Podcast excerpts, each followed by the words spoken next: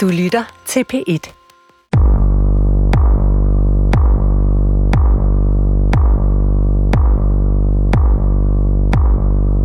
Da jeg blev ramt af alkoholisme, anede jeg ikke, hvad det var, der ramte mig. Jeg følte mig meget alene, meget ensom, og måske også som lidt af en ener. For det kunne da ikke være sådan her, alle med et alkoholproblem havde det. Først da dæmonen begyndte at slippe sit tag i mig for snart 13 år siden, indså jeg, at alle alkoholikere faktisk har en lang række ting til fælles. De har alle mistet kontrollen. De har alle følt sig små. De har alle mistet en masse. Venner, familie, penge, arbejde og måske endda et tag over hovedet. Ikke desto mindre er alle misbrugers historier også individuelle – og i dag skal vi høre en helt anden misbrugshistorie end min egen. Vi skal høre historien om at blande piller og sprut, om at bo på gaden, om at blive afruset igen og igen og igen, om at finde tilbage til udgangspunktet for det hele, helt ned i smertens kerne, og om at begynde at beskrive det for omverdenen. Bruge ordene til at finde en vej ud. Jeg hedder Christian Ditlev Jensen, jeg er sovnepræst i Kværndrup Pastorat, lige ved Egeskov Slot på Fyn, og så er jeg forfatter. Igennem hele mit liv har jeg levet med og kæmpet med forskellige dæmoner.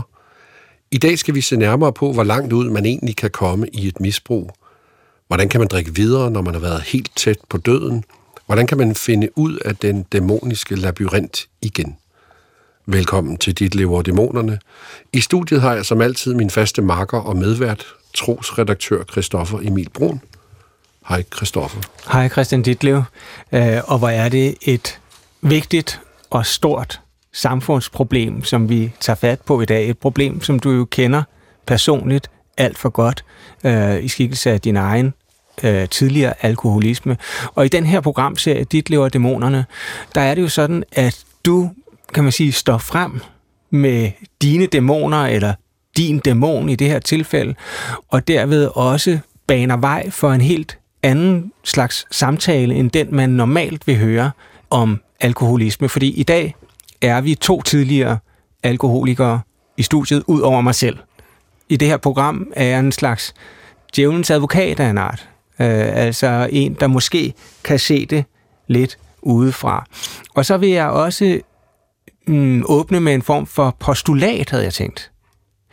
Og det postulat, det er, man kan ikke holde op med at drikke, med mindre man tror på Gud. Uh-huh.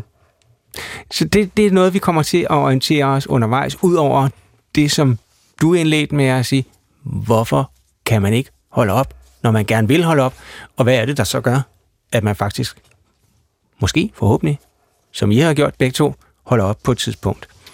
Velkommen til vores gæst, Michael Josefsen. Tak skal du have. Du er forfatter. Ja. Og så er du også alkoholiker. Det må man sige.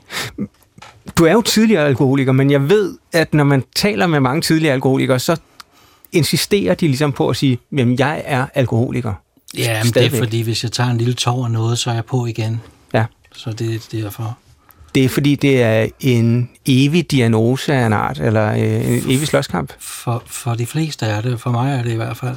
Det er sådan en meget stor diskussion internt blandt misbrugere, altså om, og eks-misbrugere, skal man jo så sige, ja. om man egentlig kan blive rask. Altså, jeg har for eksempel været ryger ind til år 2000 der ved det store nytårsfest der, der holdt jeg op med at ryge, wow. øh, ligesom forhåbentlig mange andre, øh, hvad hedder det, og, øh, og derfor er jeg, hvad, er jeg så ryger? Altså, så skulle jeg gå og sige, at jeg var ryger stadigvæk her, 23 mm. år efter. Det, det ville jeg synes var mærkeligt.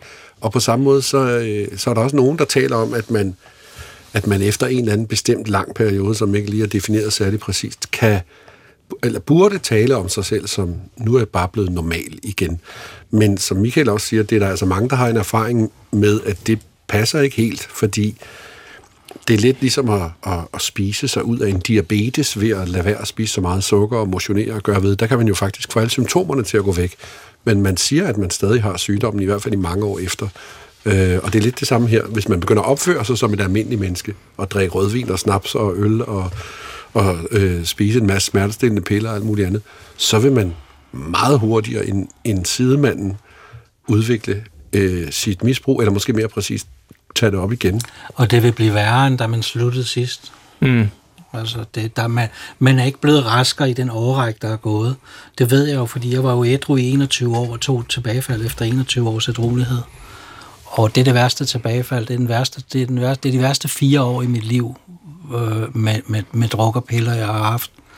Øh, og der skulle man tro, at efter 21 år, der var alle gener jo skiftet ud mange gange i kroppen. Ikke? Mm. Men øh, det blev simpelthen så redselsfuldt. Og det var værre end før? Meget værre. Ja. Mm. 21 år værre. 21 år. Lad os øh, begynde på bunden der. Altså, øh, Michael, du har engang oplevet, at du vågnede op i helvede, har du mm. beskrevet det. Mm. Hvad, hvad skete der? Jamen, jeg havde, hvad hedder det, øh, jeg havde fået sådan nogle kanon gode anmeldelser på min bog der, Knæk, og så havde jeg givet mig, givet mig til at drikke. Og så var jeg blevet smidt ud af et værtshus nede i Svendborg, og så blev jeg smidt ud af et værtshus til. Så gik jeg over til et tredje værtshus, der bestod af sådan nogle vinduer ud til gaden, og der begyndte jeg at tage mit tøj af. Jeg ved ikke hvorfor. Sikkert for at provokere eller et eller andet. Og så, hvad hedder det, øh, så, så, så, så kom politiet, og så fik jeg sådan nogle strips på, på og armene om på ryggen, og så, og så smed de mig op i den der vogn, og så sagde jeg, sig mig, ved I, hvem jeg er? så sagde de, nej, og det er vi også pisse ligeglade med. Og så kørte de mig ind i hullet inde i detentionen i Odense. Og jeg, jeg, jeg mener, man skal have lægetilsyn. Jeg kan i hvert fald ikke huske, at jeg fik det, men på et tidspunkt vågnede jeg op derinde midt om natten, og så tænkte jeg, hold kæft, du er død og er kommet i helvede. Og så, øh, fordi der var bare helt sort jo, og, og, og, og man kan ikke komme ud, og man kan ikke engang få noget vand, og de kommer ikke, hvis man ringer på klokken. Og, og så lagde jeg mig til at sove lidt igen, og så vågnede jeg, og så tænkte jeg, nej, du er faktisk ikke død, men du er i helvede, og det er fordi, du er begyndt at drikke igen. Og det var først der, du var kendt det? Det blev min sidste druktur. Jeg tog selvfølgelig øh, noget, noget øh, abstinensdruk på vej hjem i taxaen, og måtte lige om sygehuset, fordi at jeg kastede blod op og skede blod og sådan nogle ting, så jeg måtte lige om sygehuset dagen efter os. Men ellers da, så, så, så, så er det ved at være ni år siden, at jeg har rørt noget øh, efter det ophold i den der fængselscelle der, hvor jeg troede, jeg var kommet i helvede. Så du har faktisk ikke drukket i 30 år? I 30 år af mit liv har jeg ikke drukket, nej. Men der har været et afbrud på fire år, ja. hvor du drak meget. Ja. ja. Og der drak du værre end før? Meget værre. Ja. Jeg drak mig hele tiden ind til afrusning ind på psykiatrisk afdeling. Nå, det var den eneste måde, jeg kunne øh, komme ud af det på hver gang. Det var ved at få fenimal, øh, og så blive lukket inde. Hvad er fenimal for noget? Det er ligesom Resolid. Det er sådan et øh, abstinensdæmpende middel. Og det digt, som jeg skal læse på et eller andet tidspunkt, det, det handler lige præcis om øh, at få fenimal. Det kan da være, at vi skal høre det med det samme. Skal vi det? Mm. Så gør vi det. Og det er fra, fra Det er fra knæk. knæk og det er inde på hospitalet. Jeg ringer igen på klokken og siger, at der er rotter i fodenden, at deres tænder er orange af betændelse. Igen et termometer i røven. Nu kommer en læge til at lyse mig i øjnene med en lommelygte så lille som en kuglepen. Dilaterede pupiller, 200 mg fenomal, siger hun og går. Jeg trækker med det samme underbukserne ned og vender røven ud mod rummet irriteret over tiden, det tager at suge væsken op i kanylen. Endelig en finger, der gnider på ballen. Stikket, det strammer, det løsner. Det er som at hulke efter lang tid sorg, som at finde Gud i tomheden, som når politiet hentede min far og burede ham inden. Og altså fænomenal, hedder det ikke, fænomenal, øh, er et medicament, som... Til abstinenser. Til abstinenser, mm. som, som fjerner abstinenserne mm. af en art. Øhm, kan du ikke prøve at beskrive abstinenser, hvis man ikke får noget? Altså hvis man drikker så hårdt, som du beskriver det, og man ikke får noget, hvordan, hvad er så symptomerne? Jamen altså her, der er jeg jo gået i delirium, ikke? Der er rotter i fodenden af sengen og sådan noget der. Og det, mm. og det ser man helt? Det, du ser først en, og så er du sådan lidt i tvivl, om det er det eller hvad. Og så begynder det lige pludselig at vremle. Kommer de ud alle steder fra, begge dinet op og hopper op på sengen og, og sådan noget der. Så man hallucinerer? Ja, ja. ja. det er vel dæmonerne? Og det er... Rotter er mine dæmoner. Altså, når jeg drømmer og har mareridt om natten, så er det altid om rotter. Nå. Øh, nogle har hajer, ved jeg. Andre har katte, øh, som, som, som, og, og, og insekter og sådan noget. Jeg har altid rotter. Rotter også i øvrigt hos Freud et øh, velkendt øh, tilbagevendende øh, drømmefænomen, men der handler det selvfølgelig meget om seksualitet. Øhm, hvad, Ja, tænker det du, hvad tænker du selv, at rotterne øh, Øh, de handler om urenhed. Det er derfor, deres tænder er orange og betændelse. De handler om urenhed, og om noget, jeg ikke kan kontrollere, der pludselig kommer et eller andet sted fra. De lever af affald. Man troede engang, at de havde pesten med sig i, i pelsen. Det, det, det, det, det er for mig at se det ulækreste dyr, der findes. Jeg er bange for rotter. Mm. Men det er jo ikke sjovt, når man tror, at de så er overalt på ens krop og i ens seng. Men det er den hårde form for at holde op med at drikke. Ellers er det jo noget med at ryste på hænderne og lede efter ordene og svede og føle sig rigtig pissehammerende utilpas. Øh, hvad hedder det? Øh, blive svimmel og angst især. Øh, diarré, øh, hvad hedder det? Alle sådan nogle ting der. Øh, det, når man går over i delirium, så er, det jo, så er man jo der, hvor man kan dø af det. Ja. Altså, øh, den, den, de almindelige abstinenser, det er... Jeg, jeg kan huske med almindelige abstinenser, sådan noget som at drikke en kop kaffe. Det er som om, at, at der går en kakkelovn i gang ind i dig, og alle, alle porer, de står bare og sveder det her kaffe ud. Man kan slet ikke tåle kaffe, vel? Altså, det er, det, det, det er så ubehageligt. Altså, Altså, jeg, jeg har set øh, en alkoholiker, som skulle spise noget mad, øh, og han skulle dække bord, og han kunne ikke holde på bestikket. Altså sådan, Mhm. Og det er ret vildt, når man, når man ikke har set det i virkeligheden. Altså en person, der skal holde på en kniv og en gaffel for at spise et stykke råbrød, og, og, og, det, og det ender med at flyve rundt, det der Mhm. bestik. Altså så meget ryster man, altså sådan helt fuldstændig spastisk faktisk, ikke? Ja. Nu spørger jeg så som den, der øh, ikke på den måde har været øh, afhængig af alkohol, som I begge to har oplevet. Altså, når I nu udmaler, og du nu udmaler, Michael, så levende det helvede, som det er. Hvad er det så, der gør, at man bliver ved? Hvorfor er det, at man ikke bare siger, "Men det her, det er jo alt for sindssygt, altså det, det stop det. fordi der i hjernen sidder et eller andet lille center, som siger, denne her gang går det godt. At drikke. Ja. Ja. Jeg har hørt en sjov ting. Det, du beskriver før, det er jo det, der hedder et tilbagefald. Og hvis man er AA'er for eksempel går- og går hos anonyme alkoholikere, så kalder man det, det gør de, lægger de meget vægt på, at man tager et tilbagefald. Man får ikke et, man har ikke et, man tager et. Fordi man tager selv ansvaret for det, for det første, og mm. så for det andet, så tager man også et forholdet. Altså, man tænker, der er jo nogle, ligesom nogle tilbagefald, der skal tages, og når det var Egon, var det ikke mig. Øh, så på en eller anden måde er der en eller anden form for, at, at, øh, at de andre ligesom siger, godt det ikke var mig, samtidig med, at man ligesom selv kan sige, Nå, men det blev så min tur, jeg trak det nummer ud, eller et eller andet. Men-. Og, og, og der er nemlig, jeg har været i sådan noget terapi, hvor man har et specifikt område, der hedder tilbagefaldsbehandling, hvor man ligesom prøver at finde ud af, hvad kan vi gøre for at undgå sådan et tilbagefald. Og en af de ting, jeg lærte, som var meget chokerende, det er, at når man tager et tilbagefald, og det er også noget af, jeg siger, når man tager det, fordi det er meget, det er ikke, det er ikke altid, det lige vil ske, når man tror det, men, men det kan ske for folk, som Michael også siger, efter 21 år for eksempel.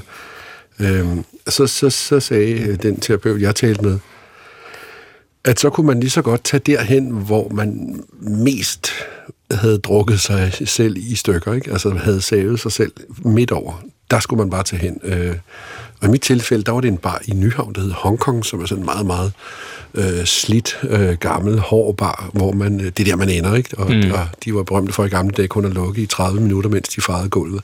Ellers er der døgnåbent, ikke? Øh, døgnbehandling, kunne man sige. og hvad hedder det? Og så sagde han, jamen så er det der, så tager du en taxa derover, hvis du, hvis du ser, at du tager et tilbagefald, uanset hvor du er i landet, tager du en taxa derover, og så bestiller du det, du plejer, og så drikker du ind, til du bryder fuldkommen sammen. Fordi du skal ligesom der, du skal drikke dig selv i stykker, og så kan vi snakke om det igen. Altså man skal ligesom, og det er også det, du siger, du drak dig til en afrusning. Mm. Og det, er- det er svært at forklare udeforstående, det her med, at når først toget kører, så bum. Jeg synes også, vi skal nævne, nu læste du op fra en dæksamling, der hedder Knæk. Øh, det, det kan jo være sådan lidt kontrastfyldt, og for lytterne måske, at, at du sidder og snakker om øh, at blive stukket i røven og alt muligt andet, og så er du lyriker. Du snakker ikke fynsk, selvom du bor i Sjælland. Du er faktisk vokset op i Nordsjælland, i, ja. sådan, i, i et pænt kvarter. Øh, og hvad hedder det? Som fattig i et pænt Som fattig i et pænt kvarter, ja. Som, øh, som sådan en, øh, der betjente de rige i din familie, Ja. tror jeg, ikke? Nej, min Øh, far han var travtræner. ja, det er det, jeg mener. Ja, de rige spillede på ham, når han kørte rundt med hestene, det er Ja. rigtigt nok. Øhm, og, men det er bare for lige at få det på plads. Og så har du altså skrevet en, en række bøger, som er prisbelønnet, og som også er meget velanmeldte øh, i forskellige aviser. Senest, hvad, hvad, hvad hed din seneste bog? De andre, Og hvad handler den om? den handlede om hjemløshed. Og også om misbrug Ja, blandt. blandt de hjemløse. Ja. Men hvad, altså i din egen opfattelse, hvad gjorde, at du var disponeret for at blive alkoholiker? Altså, jeg er 100% sikker på, at jeg har en biologisk disponering for, for, for det. Og jeg er 100% sikker på, at jeg også har en social. Altså, alt, alt handlede om alkohol i min familie. Mm. Øh, selv hunden, hunden øh, og katten, den øh, hed schusser og whisky, og, og de, øh, kæledyrene havde øh, alkoholnavne. Og min far og mor, de drak, og det handlede hele min barndom om. Det, det handlede om at vokse op i det der. Og øh, jeg var ikke ret gammel, da jeg selv begyndte at drikke og ryge has, 12 år eller sådan noget. Mm. Og så er der altså et forløb, som ender i helvede, hvor vi, øh, hvor vi opholdt os også mm. med, med jer, der lytter lige mm. før, øh, som du beskrev. Og så, og, og så angst, ikke? Altså, når man vokser op i sådan en familie der med vold og alkohol og, og, og, og, og, og, sådan, så, så- så kommer angsten jo tidligt øh, til en, og, og kontrollen. Man skal, de små børn bliver jo de voksne i sådan en familie, som skal holde øje med at, at kontrollere de voksne. Og vi skulle for eksempel fylde vand i vinflaskerne, når, inden far kom hjem, fordi han havde sat sådan nogle mærker på, så han kunne se, hvor meget mor havde drukket og sådan noget. Ikke? Mm. Øh, hvad hedder det? Vi skulle hele tiden sørge for, alting øh, øh, var i orden, selvom det selvfølgelig altid blev kaos, for det kan sådan nogle små børn jo ikke. Men, men, men du går ud i livet med en enorm kontrol og en enorm angst, og, øh, og, og, og, og, og alkohol slukker ligesom. Altså du får en... Inde, inde, inde i, i detentionen der, ikke? Der, der, der, der, der var jeg så angst, at jeg gik hen i hjørnet og sked på gulvet. Altså, så jeg sked af angst. Og det, jeg, jeg, jeg, jeg har sagt med mange gange her i tilværelsen haft det sådan, at jeg skulle hurtigt finde et lokum af angst. Altså, jeg, jeg, jeg har lidt af angst hele mit liv, og alkohol er det mest angstdæmpende stof, der findes. I det øjeblik, du kyler det ned, så forsvinder angsten. Det er sjovt, du nævner det. Der var en, der nævnte det for mig lige her forleden dag, hvor en, som jeg snakkede med, øh, jeg får mange henvendelser på sociale medier fra, fra mennesker, som har oplevet de samme ting, som jeg har. Og der var en, der skrev, øh, at det var da egentlig mærkeligt, at jeg var holdt op med at drikke, fordi det er jo sådan et dejligt stof mod angst, skrev han. Ja. og, det, og det er jo det, det er kendt for. Ja. Altså, det er jo kendt for at være angstdæmpende. Det er jo også derfor, man drikker det, inden man skal ind til en farlig familiefest. Eller når man er kommet ind, ikke? så skynder Nå, man sig at få, altså, det virker skynder man sig at få en velkomstdrink. Det ikke? virker på minuttet nærmest. Ja, præcis. Og, øh, og det er jo også det, man kalder selvmedicinering, mm. kan man sige. Mm. Sådan startede det også. Hassen virkede også skide godt i starten, altså fordi så, jeg, jeg, da jeg begyndte at ryge has som 12-årig, der, så synes jeg ligesom, jeg havde fundet løsningen på det hele. Der, der var også en anden ting i, i det, du nævner, og det er jo, at du siger, at øh, du sked i hjørnet af en fængselscelle, fordi du havde angst. Og det, det peger på noget, som jeg tror, der er mange mennesker, der misforstår ved psykiske sygdomme. Det er, at man tror, at de kun er sådan nogle psykologiske sygdomme. Altså, når man møder rigtig øh, psykiatriske tilstande, der er rigtig voldsomme, så, så hvad hedder det... Øh, så kan de blive somatiske, som de hedder. De kan simpelthen komme ud som et udtryk i kroppen, og det er jo et godt eksempel på det der. Det findes faktisk også med depression. Jeg plejer faktisk at sige det til folk, når de, når de råder depression, og det at være lidt ked af det sammen. Hvis man har en depression, så, så er det ikke altid, man kan holde på alting. Nej, nej. Øh, og det siger jo, at, øh, at kroppen også er en del af det. Mm. Øhm, At være afhængig af alkohol, har vi, har, vi har fået en lille smagsprøve på det, kan man sige, gennem øh, de erindringer, som du her fortæller om, Michael. Øh, og det er jo noget, man også, øh, hvis man er interesseret i det, kan læse meget mere om øh, i dine bøger, men også i den bog, som du har skrevet, Christian Dietlev, som hedder Bar. Der er mange beretninger om det her med at være afhængig af alkohol. Og det er jo ikke bare nogle dramatiske, personlige historier med store omkostninger. Det er også et af de største samfundsproblemer, vi har. Og vi har været lidt inde på behandlingen og AA, Anonyme Alkoholikere. Det er øh, sådan et 12-trins forløb, som I begge to har stiftet øh, bekendtskab med. Kan I prøve at fortælle lidt om, hvad det er, der sker, sådan, så vi kan forstå, hvorfor at det, øh, må man sige, er det mest benyttede og det mest effektive afvendingsforløb, som findes i øjeblikket. Kan du prøve at beskrive det, Michael? Det første møde, du var til, hvad, hvad foregår der ved sådan et møde? Mm, ja, men altså for det første, så kommer man jo ind til nogle andre mennesker, som fejler det samme.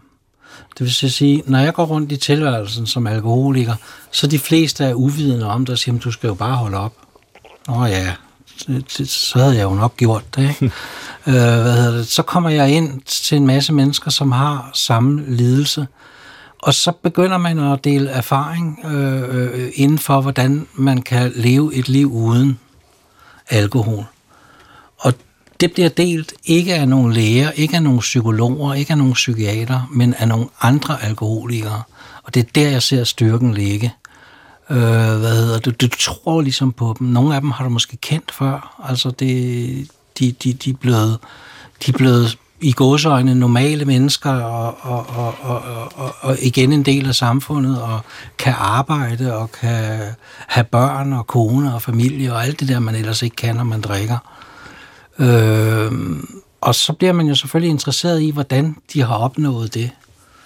Og der stifter man jo så kendskab med de 12 trin, og nogle gange en sponsor, som fører en igennem de 12 trin.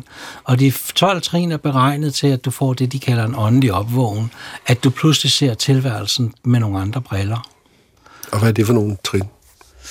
Det første trin, det er at være magtesløs over for alkohol og ikke kunne klare sit eget liv. Det er det, der man begynder med at sige, det her kan jeg ikke selv, så nu, ja. er, jeg, så nu er jeg gået til et AA-møde. Ja, og så anden trin, det er at, øh, en, en tro på en magt højere end dig selv kan give dig din sund fornuft tilbage. Og tredje trin er, at du skal lægge dit liv over til Gud, sådan som du opfatter ham. Og i virkeligheden er det skide genialt, fordi mit, mit og andres, altså et drikkeproblem er også kontrol, kontroltab, kontrol, kontrol, kontroltab. I det øjeblik, man tager det hele, ligesom at sige, okay, jeg kan virkelig ikke, måske kan du, jeg ved ikke, hvem du er. Jeg ved ikke, om du findes. Jeg er villig til at tro på, at, du, at jeg måske lever under din nåde, i stedet for ved, ved egen kraft. Øh, det, det, det er sindssygt genialt, også mod angsten og mod selvoptagetheden og, og, og alle de der ting. Så er der i fjerde trin, der er der en moralsk selvrensagelse, hvor du skal skrive ned faktisk alle de punkter, hvor du har hvor du har skadet andre mennesker, og, og, og, og, hvor at øh, dine største problemer ligger. Det kunne være grådighed, det kunne være øh, seksuelle øh, ting, det kunne være alt muligt. Og i femte trin, der deler du den her liste med et, et, et andet øh, menneske. Og sådan, der, sådan er der, hvad hedder det, en øh, 12 trin og 9. trin, det er for eksempel at gå direkte til alle de mennesker, som, som vi har gjort for tredje, og det, øh, det er meget bogstaveligt. Altså dengang jeg tog mit første 9. trin, der gik jeg for eksempel op til politiet og sagde, at jeg havde løjet i den og den sag. Jeg gik hen til forretningen, indhaveren, der havde øh, øh, hans lille tobaksforretning, hvor jeg altid stjælte smut, fordi han var så lang tid om at komme ud. Så kunne jeg nå at putte smut ned i buks. Altså på den måde, og så selvfølgelig til dine børn og dine nærmeste og så videre, så videre, så videre. Ved I hvad? Jeg var underlagt det her regime, der hedder alkohol. Jeg vidste ikke, hvad jeg lavede. I må virkelig meget undskylde. Det, er, det, er, og, det, og det kan være voldsomt, både for den, der gør det, men jeg har faktisk engang, engang hørt en historie om en, øh, en chef, jeg havde, som, øh, hvor vi sad og talte om det her, og så sagde han, ja, det er meget mærkeligt, det har jeg ikke engang oplevet, sagde han, at pludselig var der en mand, der hed Lars, eller sådan noget, han ikke, mm. næsten ikke kunne huske, mm. som havde ringet til ham og sagt, øh, kan jeg få en, kan, kan jeg få en samtale? Mm. Og så var han kommet ind på det her fine kontor, og så han sagt, ja, kan du huske det i 83 år? Og så et eller andet, han havde snydt på vægten, eller taget af kassen, eller et eller andet. Det var ikke, det var ikke engang, han sagde, det var ikke noget særlig vigtigt, men han kunne mærke på ham der, at det var meget vigtigt, at han fik ryddet helt op. Og det er jo fordi, at man skal rydde helt op, fordi at man skal have det, som de kalder AA for sindsro. Altså, man må ikke have noget, der stresser en. Og hvis mm. man har det, hvis man har alle mulige dårlige skyldfølelser og skam og ting og sager, så kan det i sig selv måske få en til at, at begynde at drikke igen. Øhm, jeg synes, de er sjove, de her ting, fordi når man hører det, så kan man jo godt måske sidde og tænke, Nå, okay, der sidder en præst, og en eller anden, der også lyder øh, relativt troende, og sidder og snakker om, at man skal have en religion, og det var også det, vi åbnede med. Ja. Så jeg synes, det er vigtigt at pege på, at, at det er egentlig ikke det, der er pointen. For det første, jeg er heller ikke sådan ambassadør for AA, og det er du egentlig mm-hmm. heller ikke. Der er vi, man kan ikke rigtig være medlem af AA, og vi, jeg går, kommer aldrig til møder. Jeg kunne godt, jeg kunne godt finde på at gå, gå til det i, i morgen, øh, men jeg har ikke lige været til nogen i tre år eller fire år eller meget der, mm. øh, fordi det gør jeg ikke lige så meget. Øh, men det kan man godt, øh, og jeg kunne også finde på det igen. Men det, pointen er bare, i forhold til religion, synes jeg er vigtigt, at, at det ikke er øh, et krav, at man er kristen, for eksempel. Jeg kan huske, da jeg gik til A-møder, der sad jeg ved siden af en muslim, som, øh, som mente, at hans større øh, højere magt, som de kalder det, det, det var Allah. Mm. Øhm, der sad også nogen, der var buddhister, men AA starter jo en oplæsning hver gang, hvor de siger, at det er ikke et religiøst, men et åndeligt program. Mm. Og hele ideen i AA er ikke, at man skal have en religiø- religiøs oplevelse, men at man skal have en åndelig oplevelse. Og der er for mange mennesker svært at skille de der sådan ting ad. Men det er derfor Christian han siger, at der kan være buddhister. Det er jo egentlig ikke en religion, det er jo mere en filosofi. Ikke? Mm. Der kan være alt muligt. Altså, det, som det handler om, det er, om du får den her åndelige opvågen. Og jeg har for eksempel prøvet at få den der åndelige opvågen ja. øh, i AA på et tidspunkt. Det, det, det må vi gerne høre om. Okay. Nå, men det handler om, at, øh, at livet pludselig, i stedet for at blive en pige, øh, en, en, pine, så bliver det, så bliver det en, en farverig, øh, hvad hedder det, ting. Det bliver, det bliver, du begynder at, at, at, at, at, at se livet som et mirakel, simpelthen. Ja, som kan det, du prøve at beskrive en konkrete situation? Som det mirakel, det er. Var det midt i et møde, eller hvad skete der? Nej, det kommer langsomt. Okay. Jeg, kan huske, jeg kan huske første gang, jeg skulle bede, der havde jeg det sådan, at jeg trak gardinerne for, og så lagde jeg mig ned, og så tænker jeg, bare min kone ikke kommer og ser mig ligge her på knæ øh, midt i stuen. Det var, det, det var som at gå på lokum, ikke også? Døren skal være lukket. Altså, det var, det var en enorm pinlig situation, men jeg var nødt til det, fordi jeg kunne. Jeg havde været i alle mulige andre behandlinger, der ikke virkede for mig. Og jeg, jeg, jeg kunne virkelig ikke. Jeg var simpelthen nødt til at række ud efter noget, som jeg ikke vidste, hvad var. Hvor vidste du for, at du skulle bede? Det havde jeg fået at vide i mm. okay. og i behandlingen. Bøn og meditation, det er sådan to værk, øh, værktøjer, der er i trinene. Mm. Men, men, men jeg bad, og jeg, jeg, jeg bad til noget, der var en blanding af en kristen og en buddhistisk gud, og, og, og, og, og, og og i, i, i, i dag er det større for mig. I dag er det er Gud det, som, som jeg ikke selv kan vide noget om. Det, det, det som holder hele kredsløbet i gang. Og sådan. Men, men, men, men at begynde at bede, og begynde at opleve, hey, da jeg rejste mig fra den her bøn, der fik jeg det faktisk bedre. Hey, de værktøjer, som de, som, som de foreslår i AA, de virker faktisk. Så kom der jo en, en, en, en, en lang overrække med bøn og, og, og, og, og hvad hedder det, og, og søgen i det, det, det, det religiøse og, og, og, og, og filosofiske. Øh, men frem for at være noget, et liv, som skal overstås med, med allermindst pine i virkeligheden, til at livet bliver den oplevelse, som de fleste andre mennesker også har. Det, det synes jeg er den opvågen, øh, det er. Nogen, nogen snakker om engle, der stiger ned, og, og, og trompetmusik, og hvor herresal, der kommer og sådan noget. Det har jeg aldrig oplevet. Men jeg har oplevet masser af åndelige ting, som ikke ville kunne forekomme. Det, de, de ville ikke kunne ske. Og derfor så er verden og universet og alting meget mere mystisk for mig, end jeg går sådan med mine fem sanser og tror hver dag. Og det gælder ligesom at åbne, at åbne op for den ting, at det hele kunne hvis vi tror på, på videnskaben, så siger den jo også, der er intet af alt det her, vi ser her, der er, der er virkeligt. Altså, det er små partikler, der farer rundt. Der er ikke noget, der, der, der, der er virkeligt. Øh, hvad hedder det? Så jeg kunne også godt tro på, at der var en eller anden form for skabelse, og en eller anden form for, at livet er med dig. Mm. Altså, ikke også? Og det er jo den, den åndelige opvågning, som du egentlig beskriver, mm. at, at du lige pludselig oplever, at livet er et mirakel, mm. og det er med dig. Øh, og jeg, jeg synes jo, det er rasende interessant, det du siger med, det kommer efter en lang række behandlingsforsøg, mm. som ikke virkede, og her mm. kommer altså noget, som virker. Mm. Vi er jo vant til i vores øh, meget regulerede og fint maskede velfærdssystem, bygget op over øh, størstedelen af det 20. århundrede, at kunne håndtere de samfundsproblemer, som, øh, som findes. Det er ligesom hele konstruktionens raison d'être.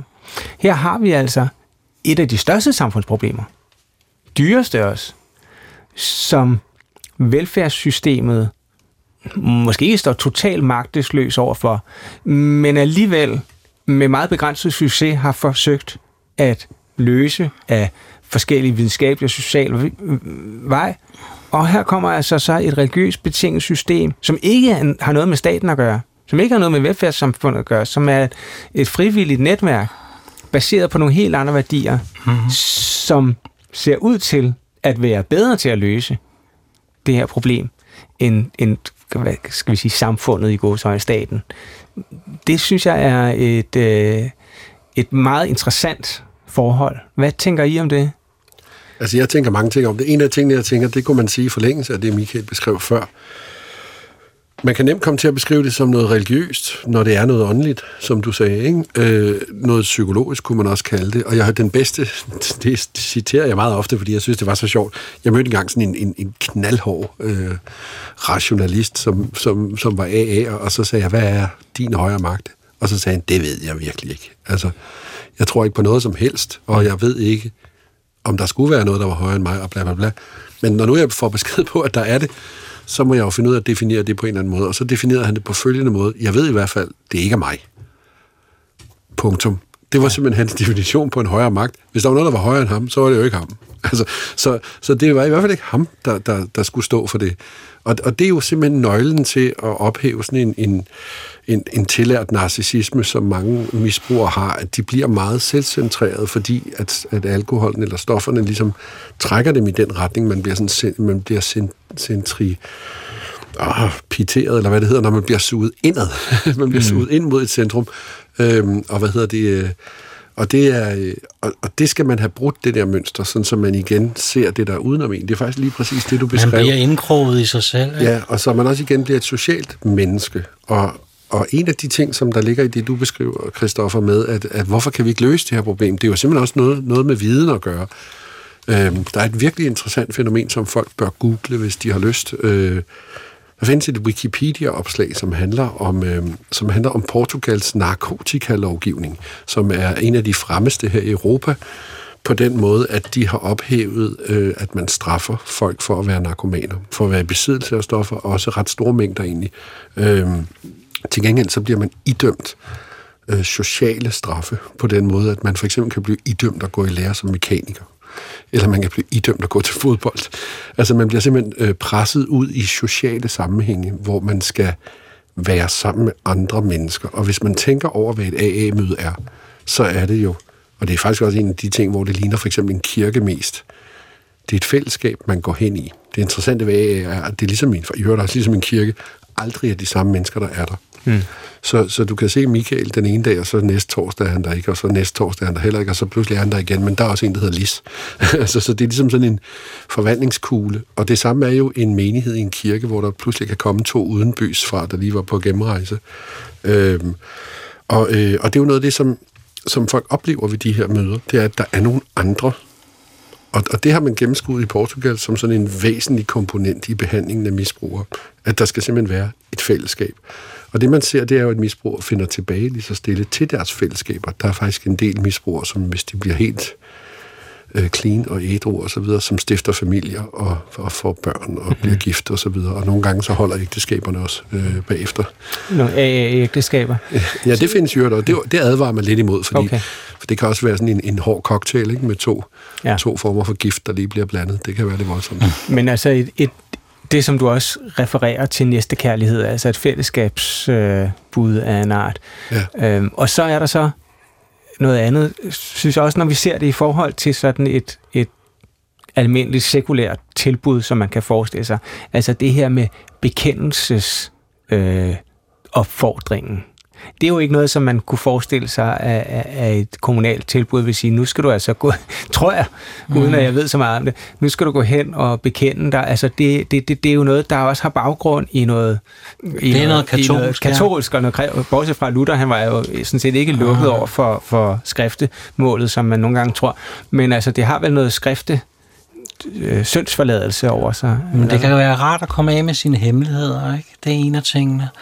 Det her med en åndelig opvågen, altså i AA, der siger de, at den samme mand drikker igen. Den samme mand gør det samme, som den samme mand hele tiden har gjort. Så enten så bliver du ny, og det, det er vel også sådan, det er i testamentet, ikke? Altså, hvad hedder det, at, at, at, at, at, blive, øh, at blive seende på ny. Eller også så drikker du igen. Og det, når jeg har haft taget mit tilbagefald, så er jeg også glædet tilbage i, i, øh, øh, i at jeg igen var den samme angst, øh, bekymrede øh, mand, som, øh, som ikke passede øh, hvad hedder det, sin edrolighed, men, øh, men bare slindrede gennem tilværelsen. Øh, og så blev jeg den samme mand, som jeg havde været hele tiden, og så drak jeg igen. Og det, det, det, det, det, det, det der menes med, med den der åndelige opvågning, det er, at øh, altså, i det etablerede system, der går man ud fra, at det er en psykosocial tilstand. Det er det ikke. Du kan blive ædru i et socialt boligbyggeri på social hjælp. Det handler det slet ikke om. Det handler om den enkeltes udsyn på på, på, på den verden, han har fået skabt. Vi skaber jo alle sammen vores verden ud af de tanker og følelser, vi har. Og, og, og, og, og, og, og hvad hedder det? Og jeg tror, det er der, de går fejl. Det der psykosociale, jamen så må du nok hellere få en cykel, og så får du også det der, og så kan du... Jeg så, øh, at man prøvede at behandle nogle unge med, at de kunne få sådan nogle rabatmærker til, til, til, til deres lommepenge, øh, hvad hedder det, det var sådan nogle unge crack-misbrugere.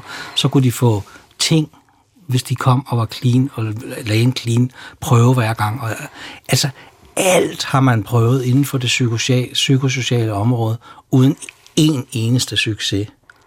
altså, man bliver ved, fordi man kan i det offentlige ikke slå over i, du må forandre dig. Det kan man ikke slå over i. Du kan ikke sige til et andet menneske, du må forandre dig, hvis du skal ud af det her. Altså. Og, det, og det er det, som er så interessant, at man, at man, hvad hedder det, får blandet det rundt på en eller anden sjov måde. Vi taler om religion og, og, og, og hvad hedder det, edruelighed for eksempel, ikke? eller mm. det at være clean. Øh, skal man være religiøs for at blive det? Øh, man kunne næsten vende det rundt og så sige, at øh, måske skal man være øh, clean eller ædru for at blive religiøs. Øh, jeg havde det i hvert fald sådan, jeg er jo præst, og, og det er jeg blevet efter, jeg er blevet ædru. Jeg begyndte faktisk at læse teologi kort tid efter, jeg blev ædru. Jeg tror faktisk næsten, det var... Okay, det var ret kort tid efter, faktisk. Og jeg har altid, de har altid irriteret mig, fordi jeg er ikke blevet præst, fordi jeg er blevet ædru. Øh, men hvad hedder det? Øhm, men jeg tror ikke, jeg havde haft mulighed for at blive præst, hvis jeg ikke havde været ædru. Fordi det, som vi også har talt om tidligere, det er, forudsætningen for at blive ædru, er, at man bliver ydmyg. Og det er jo ikke noget, man skal sige til unge mennesker. Du skal være ydmyg, mm. fordi de forveksler det med at være ydmyget øh, og trådt under fodet, og nogen ser ned på en og sådan noget. Det er også derfor, unge mennesker ikke altid er de bedste tjenere, fordi de har simpelthen svært ved at rumme, at det, at det kan være en, en respektabel opgave at, at betjene andre på en god måde. Øh, og det er, hvis man er ydmyg. Øh, det er fordi storhedsvandet og lavt selvværd er sådan en komponent i, i, i, i alkoholismen, ikke? Jo, nemlig. Altså. Mm. Og, det, og det skal man have ryddet op i, og så når man bliver ydmyg og begynder at turde sige, det kan være, at jeg tager fejl, det kan være, at jeg ikke ved alting. Det kan være, at jeg ikke er verdensmester til noget som helst endnu. så kan man jo begynde på, og det er jo måske også derfor, der er trin, altså så kan man jo begynde på det første trin. Altså man kan jo begynde ligesom nedefra, og så se, om det går, og så kan man tage et, et, et skridt mere. Der er en sød historie om misbrugere og deres relationer, som er, at man plejer at sige, at man må, at man må starte med at, at få en blomst. Og når, hvis man passer den i et år, og den ikke går ud, så kan man få en kattekilling. Og hvis man passer den i et år, og den ikke dør, så kan man få en hund. Og hvis man, sådan bliver man ved, ind, indtil man så kan få en flot fyr eller en sød pige øh, og, og være kæreste med. Ikke? Fordi mm. øh, man skal altså lære at være ydmyg over for den anden med stort A. Altså, at, at der er andre mennesker end en selv, og at det er noget, man skal have sådan respekt for. Men jeg tror også, det ligger i det med det spirituelle, at hvis man skal forstå, at der er en højere magt, så skal man jo faktisk, som den der AA sagde, forstå, at man, at man selv er en lavere skabning. Altså, og det er jo en ydmyghed, at mm. man, at man mm. tør forstå, at, øh, at det er ikke sikkert, det er alt, jeg kan styre selv. Det er ikke sikkert, det er alt, jeg kan at jeg har styr på. Og du sagde jo noget spændende før, fordi du, du nævnte mysteriet. Mm. Øh, og, der, og der kan du jo bare interviewe en hvilken som helst øh, fysiker eller, eller, eller astronom for at få at vide, hvad et mysterie er. For det er jo alt det, de ikke har forsket i endnu. Altså, det er alt det, man ikke forstår endnu. Alt det, der er uforklarligt endnu. Mm. Øhm, og, øh, og det er jo en legitim spirituel og religiøs position at sige, der er noget, jeg ikke forstår. Der er noget, der er mystisk i verden og i mit eget liv. Og det kan man jo omfavne. Og så kan man sige, det vil jeg gerne leve med. At der er mirakler på en eller anden mærkelig måde, altså, som ikke er sket endnu. Liv er jo en fuldstændig fantastisk ting. Det går, vi går alle sammen tilbage helt til dengang de, de, de første celler de øh, slog sig sammen i havet. Alle vi tre, der sidder her, har en lige linje i livet tilbage til det. Altså, øh, hvad hedder det? Der er ikke nogen forskere, der kan finde ud af at sætte de der celler sammen, så der bliver liv. Altså man kan ikke, øh, man kan ikke skabe liv. Altså det er, en, øh, det er en fuldstændig fantastisk ting. Og vi tænker aldrig over, når jeg rækker min hånd ud efter den her ka- øh, kaffekop, at jeg kan det. Vi, vi tænker aldrig over, Øh, når jeg går for eksempel herfra, og jeg går ned mod stationen, så tænker hold kæft, du kan bevæge dine ben og gå. Nej, du går og tænker, jeg burde fandme også have, have, have tjent lidt mere på det der, og ham der, han sagde også det og det.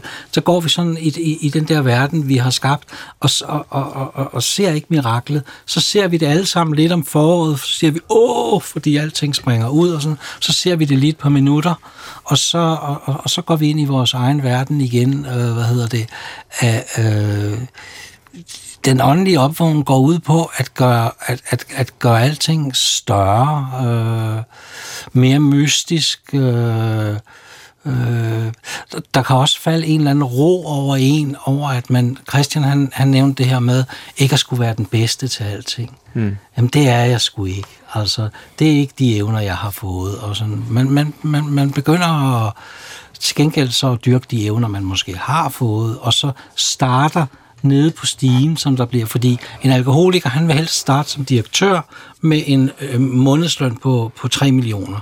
Fordi det er i hans storhed øh, det, som han har fortjent her i tilværelsen. Samtidig så har han så lavet selvværd, at han overhovedet ikke engang har fortjent at gå på gaden.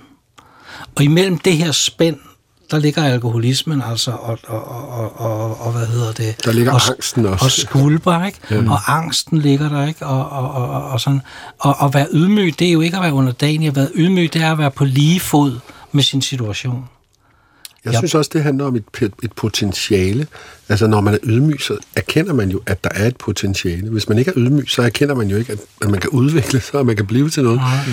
Inden for zen-buddhisme, der er det et uh, ideal at være nybegynder. Det er det bedste, man overhovedet kan være. Fordi så, kan man, uh, så har man jo det hele foran sig. Mm. Så på min indledende påstand, som var, uh, man skal tro på Gud for at øh, afvende sig fra alkoholens øh, svøbe, eller jerngreb, eller øh, dæmoni, om man vil. Der, der, jeg hører jeg svare, mm, ikke så entydigt, men der skal ydmyghed til. Ydmyghed til. Men Christoffer, alkohol og ånd, det betyder jo det samme. Mm.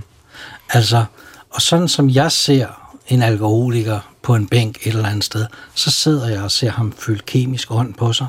Altså, frem for at lære at stille flasken væk, og så prøve at finde ud af, hvad er det her åndelige for noget? Kan jeg få det på en anden måde? Altså det er det, det, det, jeg synes, det handler om. Ja. Kan jeg få ånd på en anden måde end via flasken? Og vi kender alle flaskens ånd, og den er vidunderlig. Altså, men, men, men den er egentlig ikke særlig meget stærkere end en, en, en, en, en, en anden ånd. Og, og, og hvad hedder det? Øhm, øh, øh, det er det, der søges, og det er det, AA har fundet ud af. Det er også skidesvært i et, i det etablerede samfund på et sygehus eller et eller andet ting. Kom en sygeplejerske ind i en hvid kittel og sige, at du skal ikke have mere alkohol, du skal have ånd. Hmm. Øh, hvad for noget vil alkoholikeren sige? Det kan jo, være, det, det kan jo godt være, det er det næste. Der kom jo et tidspunkt, hvor man begyndte at ordinere fitness til folk med rygskader, ja, ja. ikke? så man kunne måske godt ordinere ja. noget mindfulness eller noget kirkegang. Ikke? Altså, mm. øh, der findes jo stavgang, så kan man også Men så skal man også huske, kirkegang. så skal man også huske at holde fast i første trin, og det er det, de aldrig gør i det etablerede. De går ud fra, at hvis man har holdt et år for eksempel, så kan man godt begynde at drikke til festlige lejligheder igen. Så har man været på Antibus et år og sådan, så. Og alle falder på røven, for der er ikke nogen, der kan det. Men i deres egen, altså i deres egen verden øh, på, på de der steder, der har de jo en stor helbredelsesprocent. Altså, hvad hedder det? Men altså, jeg er kommet på alkoholambulatoriet igennem 50 år snart, og jeg har aldrig nogensinde mødt en, der har hjulpet. Ikke en. Ikke en bare. Altså. Man kunne stille det der spørgsmål, du stillede først, Christoffer, på en anden måde, fordi man kunne spørge, og det kan jeg jo spørge dig om, Michael, kan man blive ædru uden AA? Altså, er der en andet fællesskab, der kunne være lige så godt? Fordi noget, jeg har hørt, det er, at folk, der har været AA, og de bliver noget andet, så bliver de øh, kirkegængere. Eller der de findes noget, der hedder smart, smart Recovery også, som har kopieret AA. Øh, hvad hedder det? Og, når man, og der er utrolig mange mennesker, som... Jeg plejer at sige, hvis, hvis jeg snakker med en, med en alkoholiker, der gerne vil holde op med at drikke, så siger jeg, du skal mindst have fem år i AA. Du skal lære alt det om alkoholisme, der er at lære dig. Altså, fordi man er simpelthen så dårligt stillet uden. Men er det så bagefter, at man ser de der mennesker, der bliver... Øh der bliver, hvad hedder det, medlemmer af foreninger af forskellige slags? Eller? Ja, så er der jo nogen, som, så er der nogen, der begynder at, at læse til præst for at finde sin højere magt. Så er der nogen, der har... Nå, jeg, jeg, jeg, mener det, ja, det er sjovt, men jeg mener det faktisk også på den måde, at at øh, jeg har faktisk mødt nogen, som, som, øh, som lavede andre ting, og hvor fællesskaberne simpelthen var øh, en erstatnings... Jeg tror, det var erstatningsfællesskaber for, for for eksempel AA. Altså, ja, men de fleste, man havde brug for. De fleste går ud på et tidspunkt. Jeg har jo været til, jeg har været til en million AA-møder i mit liv, og det er jo ikke... Øh, Hvornår har du sidst været til det? Det er et par måneder siden. Hmm. Ja, hvad hedder det? Det kommer sådan lidt i perioder for mig, så tænker jeg, jeg må hellere lige tage fat igen. Men de fleste holder jo op på et eller andet tidspunkt, og, og jeg kender masser, der ikke kommer der, men som stadigvæk er ædru. Men øh, hvis man kun lige har været der for eksempel i tre uger, og synes, man har fået nok nu, så går man helt klart ud og tager et tilbagefald. Altså det, der skal på en eller anden måde, der skal på en eller anden måde noget pondus på, altså man skal have forstået det her. Man skal have forstået, at du kan ikke drikke en enkelt genstand, og du kommer aldrig til det. Nej, men det er jo det, som man siger, at øh, jeg hørte for nylig om en, som havde skrevet en bog, som, som var holdt op med at, at, at drikke, var historien. Men så kom det alligevel frem, at, at selvfølgelig blev der drukket et glas vin ved festlige lejligheder og så videre, og så var der en, der sagde, jamen fint, så tager du bare en tur mere. Ja. fordi, mm. fordi man ligesom siger, mm. man skal tilbage til, hvad er det, man plejer at sige, man skal finde sit nulpunkt, eller sit, man skal ligesom ned og ligge, ikke? på en eller anden måde. Man skal bryde sammen nærmest. Ikke? Der var en amerikansk buddhist, som engang skrev en fantastisk bog, som hed um, Going to Pieces, nej, fall, Going to Pieces Without Falling Apart, tror jeg, den hedder. Mm. Altså, hvordan går man i stykker, øh, uden at falde fra hinanden? Mm. Øh, og det er det, det handler om, ikke? At man skal på en eller anden måde kunne bryde sammen, så man kan, kan blive genopbygget på en, på en ny måde, og blive en anden mand eller en anden kvinde. Og det er I begge to blevet, må man sige. Øh, og vi har været igennem den helt dybe, mørke afhængighed, alkoholisme. Vi har været med dig, Michael Josefsen, inde i detentionen, hvor du sad og sked i hjørnet. Og vi har været gennem vejen ud af det. Og, og på besøg i AA havde jeg næsten lyst til at sige, og nu også her, øh, hvor man står og måske kan have lyst til, kan man bare tage en enkelt drik? Nej, det kan man ikke, sige. Mm. I er jo så også begge to forfattere, som har skrevet om alkoholisme. Jeg tænkte, Øh, at vi måske kunne høre et, øh, en passage mere øh, fra, fra din bog, Michael, inden vi øh, begynder at runde af her. En går op og ned ad gangen. Jeg vender og drejer mig, tænder lyset. En anden hoster inde ved siden af, en sengs knirken. Jeg drikker for, at mit nervesystem kan få ro. Jeg drikker for, at lydene ikke skal være skarpe barberblade. Jeg drikker for at få dit ansigt til at forsvinde. Nej, for at få alt til at forsvinde. Men nu i nat, jeg savner dig som vat i ørerne. Jeg prøver at onanere, tvinge mine tanker. Jeg prøver for fanden bare på at overleve. Patienten stanser ved min dør og vandrer videre. Udenfor bløder et rødt lys mørket op. Jeg forestiller mig et håndled. En åben puls. Jeg sad og tænkte på, hvad du egentlig skriver på nu. Er du i gang med en ny? Noget nyt? Jeg er i gang med en kæmpe roman, der hedder Modermærket, og som handler om incest og alkoholisme og Ødipuskomplekset. Og den handler, altså der, vi, vi når jo nok ikke omkring i den her udsendelse, at der jo også er noget seksuelt i at begynde at drikke og at mod, nærme sig det modsatte køn i, øh, i teenageårene og, og sådan fra at være ædru og gå hen til den her lækre dulle og, og, og, og, og svede og, og spørge om, om hun vil danse og sådan noget, til at være fuld og gå hen til hende og sige, hvad så skal du med hjem? Ikke? Altså der er alkohol, man kalder det et socialt smørmiddel, eller hvad skal man sige, ikke? og den starter jo op der i teenageårene, ved at man pludselig fra at være usikker, et lille nul og så videre, så, videre, så bliver man jo, så bliver man jo klanens øh, fandenskal, ikke? Altså, det når vi jo nok ikke øh, så meget rundt om lige den del. Men, øh, men i mit tilfælde og i min alkoholisme spiller min mors seksualitet over for mig en rolle. Og det er derfor, at den nye bog hedder Modermærket. Fordi jeg også har lidt af sygdomsangst i hele mit liv. Altså et modermærke, der kunne forandre sig. Mm. Øh, hvad hedder det? Og så er jeg samtidig mærket af mor. Og den skriver jeg på. Og i øjeblikket, der, der, der, der, der finder jeg sådan scener rundt omkring fra den, og nogle gange skriver jeg hurtigt i et flow, hvor jeg lige glemmer personbetegnende. altså, jeg, jeg, jeg, jeg, jeg er et eller andet sted, hvor jeg selv skal lære det at kende, så jeg skal have skrevet bogen igennem, og det tager det her år, og så, og så, og, og så et år mere med at, at få den skrevet igennem og lære den at kende. Men da Gyldendal så det første af den, så tegnede de straks kontrakt med mig. Tillykke med det. Så jeg har fået en kontrakt på romanen. Så kan man læse om øh, Michael og pigerne i, uh, i den. Ja, og, og Michael og mor, og Michael og alkoholen, og Michael og, og A kommer der nok også noget om. Og, og sådan. Det, er, det er jo erindringsstof, ikke? Mm. Og det, der er rigtig, rigtig, rigtig svært, det er jo at skære det ned. Altså, fordi der er med meget erindring igennem. Jeg er jo 62 nu, ikke også? Så, hvad hedder det? Så jeg, i øjeblikket har jeg besvær med, hvordan fanden jeg skal beskrive min eks, fordi jeg synes, jeg synes, hun er sådan helt væk for mig, eller på, på, på den måde med, hvem hun var, når vi hele tiden skændtes, for det kan jeg huske, vi gjorde jo i 30 år. Øh, hvad hedder det? Øh, så jeg skal, jeg skal på en eller anden måde hjem og skrive en hel masse dialoger. Som, altså det er et stort arbejde at lave en roman, ikke? Det er, og det ved alle, der har prøvet det. Øh, når du så sidder øh, så når klokken bliver 9, halv 10 om aftenen, og har skrevet en god dag, og har lyst til, et, øh, til en drink, hvad gør du så? Det har jeg, fordi jeg bliver angst af at ja, skrive. Det, det. det gør jeg altid. Hvad gør du så? Så du, driller, laver du en kop te, eller... En bolle med ost.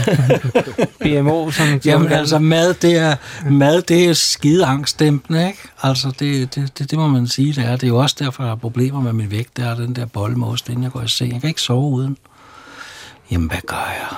Jamen, jeg, på en eller anden måde, så har jeg, har jeg jo været angst hele mit liv, så jeg konstaterer, jeg angst. Jeg går ud og kigger på den knop, jeg har i ansigtet, og som ikke skal være der, og som jeg har været til lægen med én gang. Jeg synes, det er mærkeligt, at der er et sår på den, og han siger bare, at det er en almindelig vorte, og så spekulerer jeg over det, og altså jeg vender altid angsten ind mod, at jeg skal ædes op af kraft. Altså det, det, det, det, det, det er det eneste her i tilværelsen, jeg er bange for. Folk de snakker om, at det er meget farligt at køre ud i trafikken. Ej, det er ikke det eneste, jeg er bange for. Jeg er også bange for at flyve. Men, øh, hvad hedder det? Men, men, men den der sygdomsangst har fulgt mig siden jeg var 17-18 år og stod og kiggede ind i et spejl og spejlede mig og sagde, hold kæft, en skabning, du er så lækker, mand. Men du kan dø. så, så, hvad hedder det, så var den tændt, tændt, den der sygdomsangst, men du kan dø. Sygdomsangst kunne være et emne for en hel udsendelse i programrækken her, Dit Lev og Dæmonerne.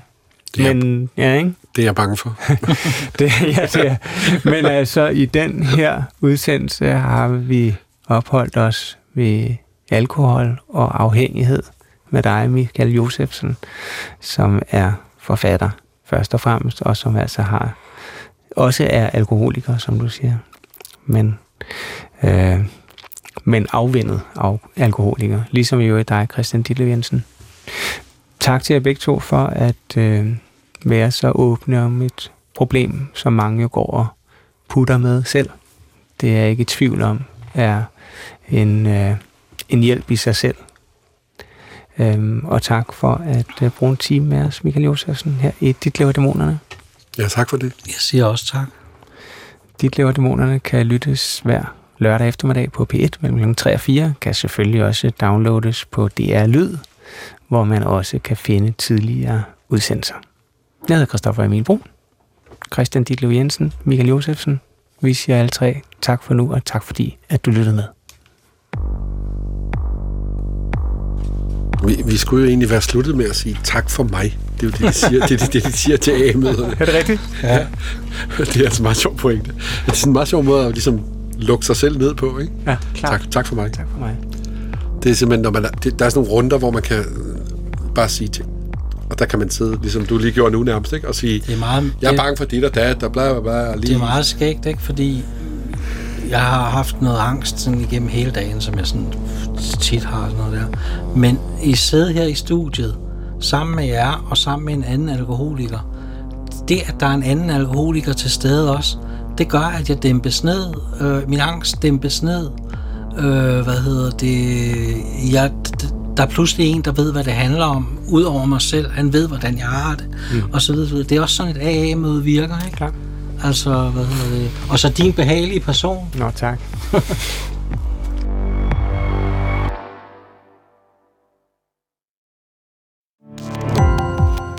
Gå på opdagelse i alle DR's podcast og radioprogrammer. I appen DR Lyd.